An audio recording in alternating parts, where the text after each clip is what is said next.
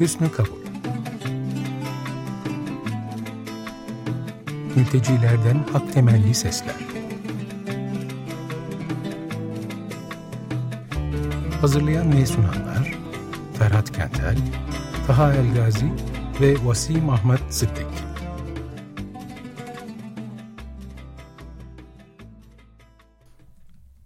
Merhabalar, günaydın. Merhaba. Günaydın. Günaydın. Ee, evet, merhaba dostlar. Ee, hepinize günaydın ve sarılıyorum. Burası Açık Radyo 95.0. Ferhat Kentel, Taha Elgazi ve ben Vasim Mehmet Sıdiki ile birliktesiniz. Ee, bugün bir konumuz var. Ee, Aslı Odman, ee, kendisi iş sağlığı ve iş güvenliği gönüllüsü. Mimar Sinan Güzel Sanatlar Okulu'nda kentsel çalışmalar, mimarlık, e, şehir ve bölge planlamada e, öğretim görevlisi yapıyor. E, bugün Aslı Odman'la konuşacağız. Bir çok acı verici bir meseleyi ama ona daha geçmeden kısa bir notla yine benim aslında her programda yapmaya çalıştığımız bir kısa bir notla başlayacağım. çok uzatmadan. uçmaya hazırdır kanatlarım. Dönmek isterdim elbet geriye. Çünkü o zaman canlı olarak bile kalsaydım azalırdı şansım yine de. Paul Klee'nin e, Angelus Novus adlı bir resim vardır. Bir melek betimlenmiştir bu resimde. Meleğin görünüşü sanki bakışlarını dikmiş olduğu bir şeyden uzaklaşmak ister gibidir. Gözleri fal taşı gibi, ağzı açık, kanatları gerilmiş. Tarihin meleği de böyle gözükmektedir. Yüzünü geçmişe çevirmiştir. Bizim bir olaylar zinciri gördüğümüz noktada o tek bir felaket görür. Yıkıntıları birbiri üstüne yığıp onun ayakları dibine fırlatan bir felaket. Melek büyük bir olasılıkla orada kalmak isterdi. Ölüleri diriltmek, parçalanmış olan yeniden bir araya getirmek isterdi. Ama cennetten esen bir fırtına kanatlarına dolanmıştır. Ve bu fırtına öylesine e, güçlüdür ki melek artık kanatlarını kapayamaz. Fırtına onu sürekli olarak sırtını dönmüş olduğu geleceğe doğru sürükler. Önündeki fır yıkıntı yığını ise göğe doğru yükselmektedir. Bizim ilerleme diye adlandırdığımız işte bu fırtınadır. Walter Benjamin, Pasaçlar, e, çevirisi Ahmet Cemal, Yapı Kredi Yayınları, İstanbul, 1992, e, birinci baskı, sayfa 37. Evet artık bu olaylar zincirinde Benjamin'in gördüğü tek noktayı felaket olarak görüyor. Onun için o nokta aslında felakete doğru ilerliyor. Ama unutmayalım ki bu e, bu ilerleme ardışıklığın, örtüşmenin ve iç içe geçmenin kaotik zamansal yükünü e, taşıyor. Dolayısıyla bu bir kaostur. Bir çeşit kaotik zamansal duruma işaret ediyor. Evet, e, bu tam bir zamansal yük. Benjamin için bu zamansal yük en kısa an ama aynı zamanda en etkileyici andır. Ve onun için bu an şimdiki zamanda bir araya geliyor. Şimdiki zaman tam da bu an. O halde bakalım aa, neler olup bitiyor bu şimdiki zamanda. Bu sefer tam anlamıyla bir yanda çok imkansız, karmaşık imgelerle dolu, okunması zor ama yine de deneyelim. Geçen hafta 16 Kasım 2021'de İzmir Güzel Bahçesi'nde e, üç Suriyeli işçilerin yakıldığını duyurmuştuk. Bu iç karartıcı haber hala canlı iken e, iki gün önce Zonguldak'ta yine bir Afgan kayıtsız e, işçi göçmeni yakılarak e, öldürdüğünü e, haber aldık. Bu haber Serbistiyen e, sitesinden e, okuduk. E, Afgan işçi ismi Muhammed Nortani'nin maden ocağında hayatını kaybetmesinin ardından işletmenin sahipleri tarafından yakılarak yok edilmeye e, çalışıldığı ortaya çıktı. E, Zonguldak'ta toprağa verilen Nortani'ye e, yakmakla suçlanan 6 kişinin emniyette işlemleri sürüyor. Şimdi e, şöyle başlayalım. E, aslında hemen bugün Ferhat Kentel yok ama Taha El Gazi var ve çok kıymet verdiğim Aslı Odman da burada. Hemen ilk böyle çok kısa bir değerlendirme belki Taha El Gazi'den alabiliriz ve sonra hemen e, Aslı Hoca'ya, e, Aslı Odman'a geçeriz. Bu iş, emek, e, iş sağlığı, iş güvenliği kavramlarla belki konuşmaya çalışırız. Taha Hocam buyurun hem İzmir Güzelbahçe'deki e, olayla ilgili hem de Zonguldak'taki olayla ilgili biraz konuşabilir miyiz acaba sizin için de uygunsa? Vasim Hocam merhabalar. Herkese merhabalar. Herkese hayırlı gün. Ee, tabii ki ne yazık ki maalesef son dönemlerde yaşadığımız e, mülteci, göçmen, işçi ortamında çok acı vakalar üst üste gelmeye başladı. İzmir Güzelbahçe olayı çok acı bir olay. 16 Kasım 2021'de e, aslında oldu. 3 Suriyeli mülteci ya da sığınmacı işçi e, işte yakılarak hayatlarını kaybetti. Cani kişi kendi ifadesiyle ilk oturumda duruşmada kendisi dedi ki bunlar Suriyeli olduğu nedeniyle ben yaktım.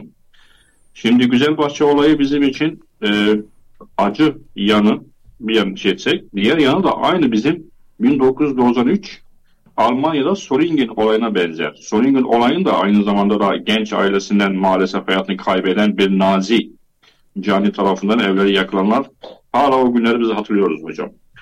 E, tabii ki de geçen hafta da ne yazık ki maalesef Zonguldak'ta kardeşimiz 55 yaşında Afgan mülteci Vezir Muhammed Nur Tali'nin yakılması da zaten acı geldi. Şimdi bunlar aslında münferit olaylar değil. Bunlardan da önce de geçen sene bazı olayları yaşadık. Ee, mesela diyelim ki Güngören'de bir firmayın ya da fabrikanın yanmasından sonra e, bazı mültecinin, dört mültecinin böylelikle kapalı kapı arkasında hayatlarını kaybettikleri öğrenildi.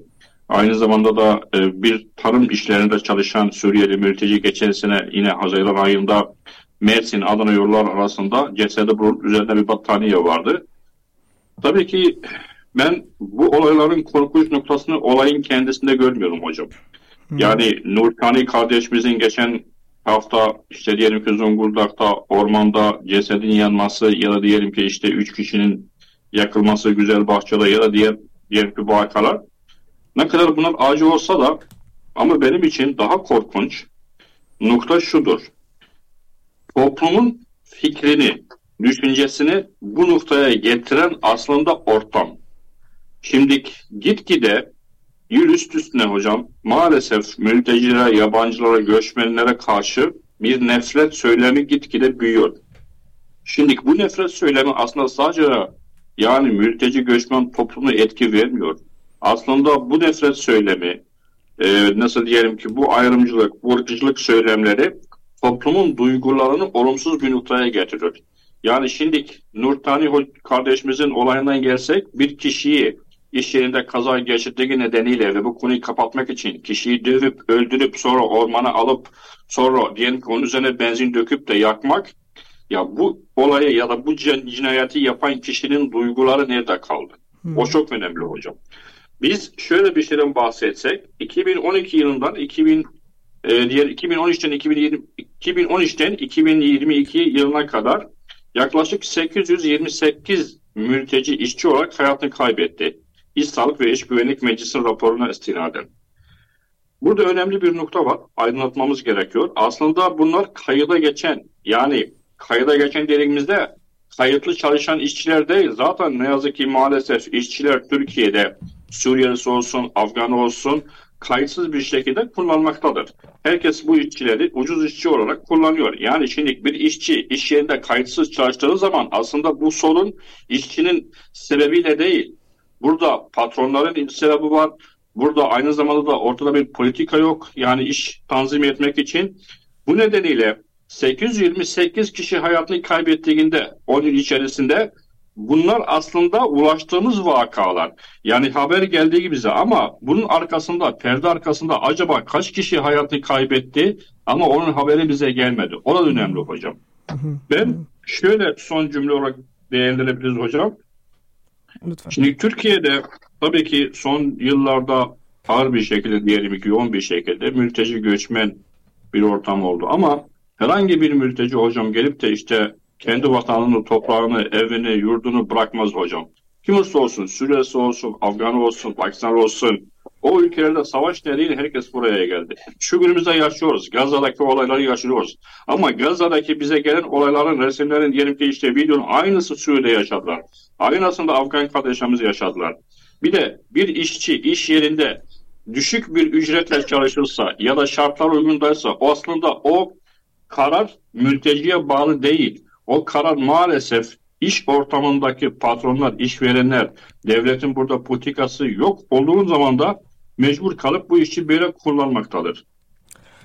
Teşekkür ederiz. Ee, biz teşekkür ederiz. Ee, Hoca her zaman gibi evet çok böyle yoğun ve sizin de bahsettiğiniz bu arka arkaya gelen felaketlerin nereden başlayacağı bazen insan çok böyle şaşkınlıkla böyle durgun oluyor ama belki çok durmaması gerekiyor tam da böyle bir zamanda. Burada şimdi Aslı e, Odman Aslı Hoca'ya ben geçeceğim. Tam da Taha Hoca'nın bıraktığı yerden belki e, konuşabiliriz. Bu ortam dediğimizde ve e, kayıtsız e, bir anda evet e, işçiler, e, göçmen işçiler ve tabii bu e, göçmen diyorum burada ama böyle göçmen olmayan işçiler de var ve bu tür kayıplar e, gazete duvarda sizin benimle paylaştığı dün e, WhatsApp'ta e, se, e, 828 mülteci işçi hayatını kaybetti. E, bu 18 Aralık Pazar 2022 manşetinden. E, ama tabii burada kayıt altında olmayanlar da var. E, ne dersiniz hocam, e, Aslı hocam? Buradan sonra evet, e, size bırakayım sözü. Tabii rakamlaştırmak için değil hep işte işçi sağlığı iş güvenliği meclisi sen de zikrettin Vazem. Yani bu, tekil e, insan hikayelerini bir e, rakama hamurlaştırmak için değil ama buzdağının görünen yüzünü görmek için bu 2011'den beri e, çıkardığımız iş cinayeti raporlarını önemli buluyorum. 2016'dan beri de ayrıca e, toplam 7 olmuş göçmen mülteci işçi iş cinayetleri raporu çıkarıyoruz. Bahsettiğimiz e, 2000, en son 2022 sonunda e, Dünya Mülteci Günü'nde e, derlediğimiz 2013-22 arası en az sayı. Bunun altını ne kadar çizsek e, yeterli olmaz. Çünkü zaten e, diğer bütün işte kadın, çocuk işçi, iş cinayetleri, kadın iş cinayetleri veya işte özellikle iş kollarına has yaptığımızda da her zaman en az diyoruz. Çünkü e, ani ölümleri belgeleyebiliyoruz. Bunun 5 ila 6 misli meslek hastalıklarını, uzun çalışmaya bağlı hastalıkları yani zamana yayılmış iş cinayetlerini iş yeri intiharlarını belgeleyemediğimiz için söylüyoruz. Ama tabii mültecilik, e, mülteci, göçmen çalışan işçilerde apayrı bir durum var. E, çünkü bizim zaten en az diye e, ismini, hepsinin ismini verebildiğimiz, e, yaşını, ölüm nedenini zikredebildiğimiz basın taramasıyla veya muhtemetlerden aldığımız e, bilgilerle teyit ettiklerimizde bunların neredeyse hepsi e, infor, informal e, ve illegal çalıştırılan işçiler. Hmm. E, o yüzden bu buzdağının ucu yalnızca meslek hastalıklarını ve işte zamana yayılan cinayetleri şunu göstermiyor değil. Esasında yakalayanabildiğini gösteriyor. Gördüğünüz gibi yani birkaç tane işte Güzel Bahçe'yi, Nurtani'yi zikrettiniz. E, yakılarak ortadan kaldırılcasına kadar üstü kapatılan bir e, kıyım alanı. Senin dediğin gibi enkaz üstüne enkaz atan bir alan. Hı hı. E, bir de çok aynı dönem içinde bu birlikteliği görmek çok önemli bence. E, yani 2010-2022'de mesela sendikalı işçilerin ölümleri de artıyor. Göçmen mülteci işçilerin ölümleri de artıyor. Yani bir e, serbest piyasa e, toplumunda, kapitalist toplumda yani çalıştırılarak insanların emeğiyle geçinmek mecbur olduğu bir yerde kaderin ortak olduğunu görmek gerekiyor. Her ne kadar e, bölmüş olsa bile yani sendikalaşma e, oranlarının kifayetsiz kaldığı, sendikalı işçilerin daha fazla öldüğü yerde göçmenler de ölüyorlar. Yani bir piyasayı oluştururken e, en altta kalanın canı çıkan bir sistem e, herkesi bir tık aşağıya, bir tık sağa, bir tık daha fazla kıyıma itiyor esasında. Yani e, tabanına e, sahip çıkmayan bir işçi kesiminin e, kendi hayatını ve sahne çıkması imkan yok. Yani bunun herhangi bir yalnızca humanist veya e, barışçı nedenler değil aynı zamanda sınıf mücadelesi için de çok önemli evet. olduğunu söylemek gerekiyor. Hı hı. E, Yani o yüzden ortadan kaldırılmaya çalışılan iş cinayetleri hani gündelik e, günde yaklaşık 20 ila 30 insanın çalışma kaynaklı öldüğü bir yerde e, en ekstreminde yakarak ortadan kaldırılmaya çalışan esasında gözleri gözümüzün dışına atılarak göz ardı ettirilerek de e, gözlerinizin çevrildiği dediğin gibi bir enkaz bu kadar e, somut olarak, sembolik olarak yıkılmasa bile o dağın belki de en dibinde kalanı fiziksel olarak bile ortadan kaldırmak isteyen mülteci işçileri. Evet ya, çok böyle... Pardon e, ben de bir lütfen. araya gireyim Lütfen. bir şey söylemek istedim. Ee, Aslı Odman aynı zamanda kendisi Açık Radyo'da e, Radyo Benjamin'den epey Evet. alıntı e, okumuştu. O için tam senin bıraktığın yerden devamının getirmesi çok anlamlı oldu. Yani Angelus. Novus Hmm. Evet. Evet. meselesi. Evet Ömer abi ben de aslında... Evet yani gerçekten böyle bir e, düşüncenin getirdiği bir mıknatıslanma ve ortaklık var e, herhalde. Yani önümüzdeki gelişmelere enkazdan yana, yıkımdan yana bakmanın çok daha doğru bir epistemoloji bilgi olduğunu da düşünüyoruz. Burada tabii konumuz spesifik olarak en altta bırakılmış olan göçmen işçiler ama onu da görmediğimiz zaman bütünü de görmememizi ifade hatırlatıyor. Hep bu e, senin de e, aktardığın enkaz, enkaz bilim veya melekten geriye Evet. dönük tarih meleği. Evet, asıl evet tam aslında e, benim e, ya o kaotik durumu bir yanda bu ortak kederi yani şu an az önce sizin söylediğiniz e, çok çok um, katılıyor ve bu bir yanda ne kadar yük olduğunu da anlıyoruz. Yani e, çünkü gitgide bu, bu yine o işte az önce e, e, söylemeye çalıştım bu arka arkaya gelen üst üste gelen bu karmaşık bir e, kaos ya da imge e, gözlerimize e, e, odaklamaktan aslında zorlanıyoruz. Bunu zor e, durumu da bazen e, artık söylüyorum ne kadar zor olduğunu. Ben bir tek bir, bir, bir şey daha e, sormak istiyorum sizden. Aslında bunu sizinle daha önce de e, konuşmuştuk ve bu tam da böyle mekansal ve zamansal olan bir mesele içindeki bir soru olacak. Aa, şöyle bir şey var aslında herhalde çünkü az önce daha hoca da politika şeyden bahsetti ve hatırlıyorsanız geçen iki sen iki hafta önce ben derse gelmiştim ve yasa policy making diye bir şeyden benim aklımda çok takıldı o e, şeyi ve hakikaten bir yerlerden de e, ne kadar acil ve birilerinde e, bu politikalar artık üretmesi mi diyelim bilmiyorum ama bir, bir haritalama bir şeyi olması da gerekiyor. Ama benim bir anda derdim zamanla ilgiliydi. Yani zaman derken tam da bu mekanın içinde e, gömülü etki, tesir, efektif olan bir şeyden bahsediyorum. Yani işte burada insanlar hayatını kaybediyor. Yani ne bileyim ya da insan olmayanlar da bunun acısını çekiyor başka türlü. Ve Bayağı somut olan bir şeyden aslında bahsediyoruz. Yani tam böyle bir ölüm ile yaşam arasındaki mesele. Ee, ne tür politikalar ya da ne tür yasalar belki tam zamanı bunu biraz daha sormak çünkü e, sizden böyle doğrudan sormak istiyordum. Burada biraz konuşabiliriz onunla ilgili de. Şimdi e, bazen birkaç tane e, yani ne yapmalıyı az da süremiz var sanırım biliyorum ama birkaç tane kilit e, e, şey fırçadan bahsetmek istiyorum yani, yani o peyzajı anlayabilmek için. E, yani çok açık bir bunun bir e, kaza o yüzden demiyoruz gerçekten değil de sistematik bir emek politikası, emek rejimi olduğunu gerçekten e, görmek gerekiyor. Yani bugün e, tarım ki görmüşsünüzdür raporumuzda en fazla kayıt altına alabildiğimiz mülteci işçi ölümü e, tarım orman sektöründe oluyor. Çoğu da kitlesel olarak e, hayatlarını kaybettikleri için işte illegal taşınırlarken e, kırık dökük minibüslerde, romorkörlerde e, daha fazla insan aynı anda ölüyor. Mesela tarımla ilgili bildiğiniz Türkiye'nin kendi e, kanunlarını yani sigortasız insan çalıştırmak, e, işçi çalıştırmak yasak. Bu çok baz yani sistemin ana hatlarından biri.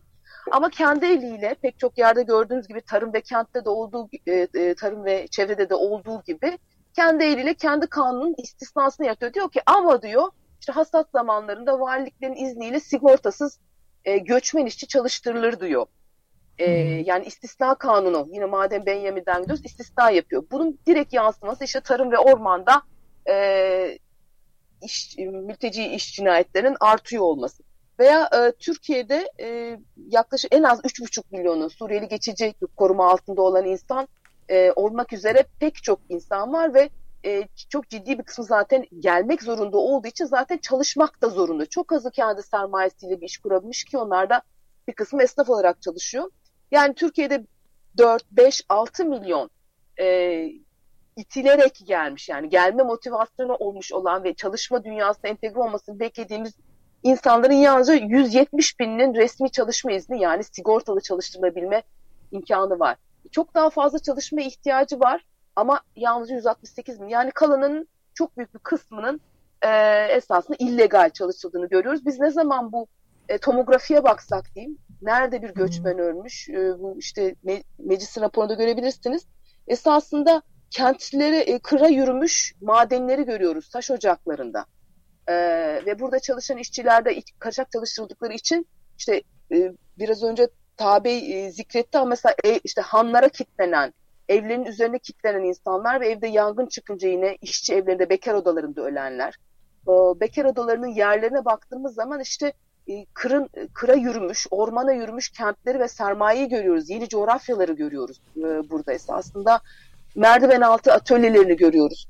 E, Esenyurt mesela çok yakın zamanda Esenyurt'taydık. Esenyurt'taki yükselen iş kollarının arasında e, çok ciddi bir şekilde e, göçmen, mülteci işçiler e, entegre ediliyorlar. Hayalinizin e, alamayacağı, var olduğundan beri bilmediğiniz alt tekstil sektörleri e, var. Seks işçiliği var. Gerçekten e, enklavlar oluşmuş bir durumda.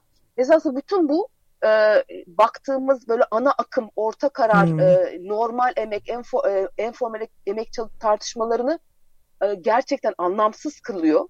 Biz hmm. iş, istihdam dediğimiz yapı buraya kadar gidebilirse, yani o cehennemin kapıları bu şekilde açıldıktan sonra kimseye burada normal bir iş hayatı yok. E, peki ne yapabiliriz diye sormuştum. Onu da lütfen unutmayayım ama bir tablonun ciddiyetini e, normal çalıştığını düşünenler için de çizme, e, çizmek ihtiyacı duydum. E, birkaç evet. tane çok önemli bir şey oldu. Türkiye'de sendikaların herhangi bir göçmen politikası, mülteci politikası yok şu anda. Yani çok e, popülist e, bir şekilde hani dokunursak sıcak patates. Şimdi böyle hani kitlemizin e, zaten az sendikalı işçi var. Hani dokunursak rekabet olur ve milliyetçi hislerini kaşırız e, diye düşünen gerçekten formel e, üyesi olan örgütlü sendikaların gö e, göçmen mülteci politikası yok. E, ama çok e, e, her zaman işte bu sendikalarına bağımsız girmiş uçta e, insanlığın e, yıldız anları derdi Stefan Zweig. Böyle anları oluyor. Mesela göçmen sendikası girişimi çok önemli. E, ve dün gel başka türlü kesimleri toplayabildi e, yanında. E, Ankara'da, İzmir'de sayı işçilerinin ortak eylemlerinin örgütlenmesinde Emek Partisi'nin oradaki kanatları çok önemli olmuştu. Beraber sayı işçileri maaşlarını yükseltebildiler beraber mücadele edince Suriyeli ve Türkiye'li. Bir tek sen yine e, gayet sarı bir sendikadan kopmuş Antep'te örgütlenme yapan e, tekstil sanayinin de Covid'e maruziyetiyle ilgili tek de raporu yazmıştım. Müthiş bir örgütlenme yapıyor. Antep gibi gerçekten sınıra yakın bir yerde ve bir göçmen politikası var. Suriyeli işçilerin sorunlarını gündemleştiriyor e, ortak bir hatta. E, böyle en küçük bir şey bile atlamak istemiyorum. İşte bazı Disk Gıda İş'in Esenyurt bölgesinde yine e, iş kolu ayrımı yapmadan gıda işçileri arasında örgütlenmesi. Hani bunların eli bir avuç geçmiyor ama maya ve tohum dediğimiz bir şey var. Bunlar çoğunluk olsa bu kadar etkili olmazlardı e, hattı burada görmek gerekiyor. Bu bir hani humanist, idealist gereklilik olduğu için değil. Evet. E, dediğim gibi cehennemin kapıları böyle açıldığı zaman e, o içeri giren senin söylediğin gibi yüzümüzü bizim gelişme dediğimiz bizi ileri atan rüzgarın hattı e, gücü o kadar artacak ki kimseye dokunamaz ve emek mücadelesi, sınıf mücadelesinde kimse için e, burada beş nesildir burada yaşadığını düşünen için de verilemez hale gelecek. O yüzden ortak mücadelenin bir idealizm olmadığını, hı hı. E, bir sınıf mücadelesinin has noktası olduğunu ve e, sendikaların e, bir göçmen, mülteci, işçi politikası da olması gerektiğini, yoksa zaten dayatılacağını bir kez daha altını çizelim sevgili Vezer. Galiba süreyi de bitirmekteyiz. Evet, iki dakika kaldı. Belki daha hoca bir şey e, eklemek isterse burada ben ee, Hocam ben Aslı hocamızın sözlerinden katılıyorum. Ayrıca çok önemli bir nokta var. Yani bugün Suriyeli sığınmacıların ve diye diyelim ki işte mülteci kardeşlerimizin Türkiye'de olmasının 12. yılına geldik. 11. 12. yılında. Asıl mesele bence Türkiye'de göç politikası ortada kayıp hocam. Yani şöyle bir duruma gelsek şu an Suriyeli sığınmacılarla alakalı göç başkanlığı ya da devletin ya da hükümetin diyelim ki özellikle hükümetin işçiler başkanlığının burada bir çekişme politikası var. Bir yandan insanları işte ülkelerine gönderme projesi var. Bir yandan da hala bugünümüze kadar AB tarafından desteklenen uyum projeleri ortada var. Yani şu an göç başkanlığı ya da diyelim ki İçişleri Başkanlığı Suriye'de sığınmacı topluma yönelik hangi projeyi aslında öne getiriyor? Gönderme mi bu insanları ülkelerden yoksa uyum mu? Burada ne yazık ki maalesef bizim göç başkanlığı alanında çalışan yetkililerin e, mültecilerle kararları nasıl diyelim ki yani mültecilerin göçmeni sadece işçiler değil tüm mültecilerin göçmeni hayatları bir yetkinin mizacı ve keyfi kararına bağlı hocam. Açıkçası gerçekten bizim Türkiye'de şu an ihtiyacımız Aslı hocamızın dediği gibi sandikaların, sivil toplum kuruluşlarının, mültecilerle, göçmenlerle, özellikle işçilerle bir politik olması gerekiyor. Ama bundan önce bence de hükümet tarafından, İçişler Bakanlığı, Göç Başkanı tarafından mülteci topluma yönelik hangi proje öne gelmesi gerekiyor? Göndermek mi ülkelerine yoksa uyum mu? Bir nokta yine çok önemli. Biz işçileri konuşurken aslında bir öğretmen olarak, ben bir fizik öğretmen olarak ne yazık ki maalesef hocam okulları terk eden işte sebepler çok maalesef ayrımcılık, ırkçılık nedeniyle ya da ekonomi nedeniyle iş ortamında bulunan e, mülteci, göçmen, işçi, çocuk sayısı çok hocam. Ayrıca kadınların yani mülteci ya da göçmen bir kadının maruz kaldığı cinsel istismara ya da oradaki diyelim ki kız çocuklar 14 10 yaş 12 yaşındaki çocuklar da maalesef bunları kimse konuşmuyor. Bunlar kapalı kalıyor. Bunlar da aslında bizim geleceğimiz için tehlikeli bir nokta hocam. Evet. E, çok çok teşekkür ederim. Zaman e, sona geldik. E, bu hakikaten son böyle bir söz olarak geri göndermek mi yoksa birlikte bir şekilde e, iyi olarak yaşamak mı diyeyim. E, programımızın sona geldik. Herkese çok e, teşekkür ederim ve sarılıyorum yine. Teşekkürler. Teşekkür ederiz. Görüşmek üzere. Haftaya görüşmek üzere. Tamam.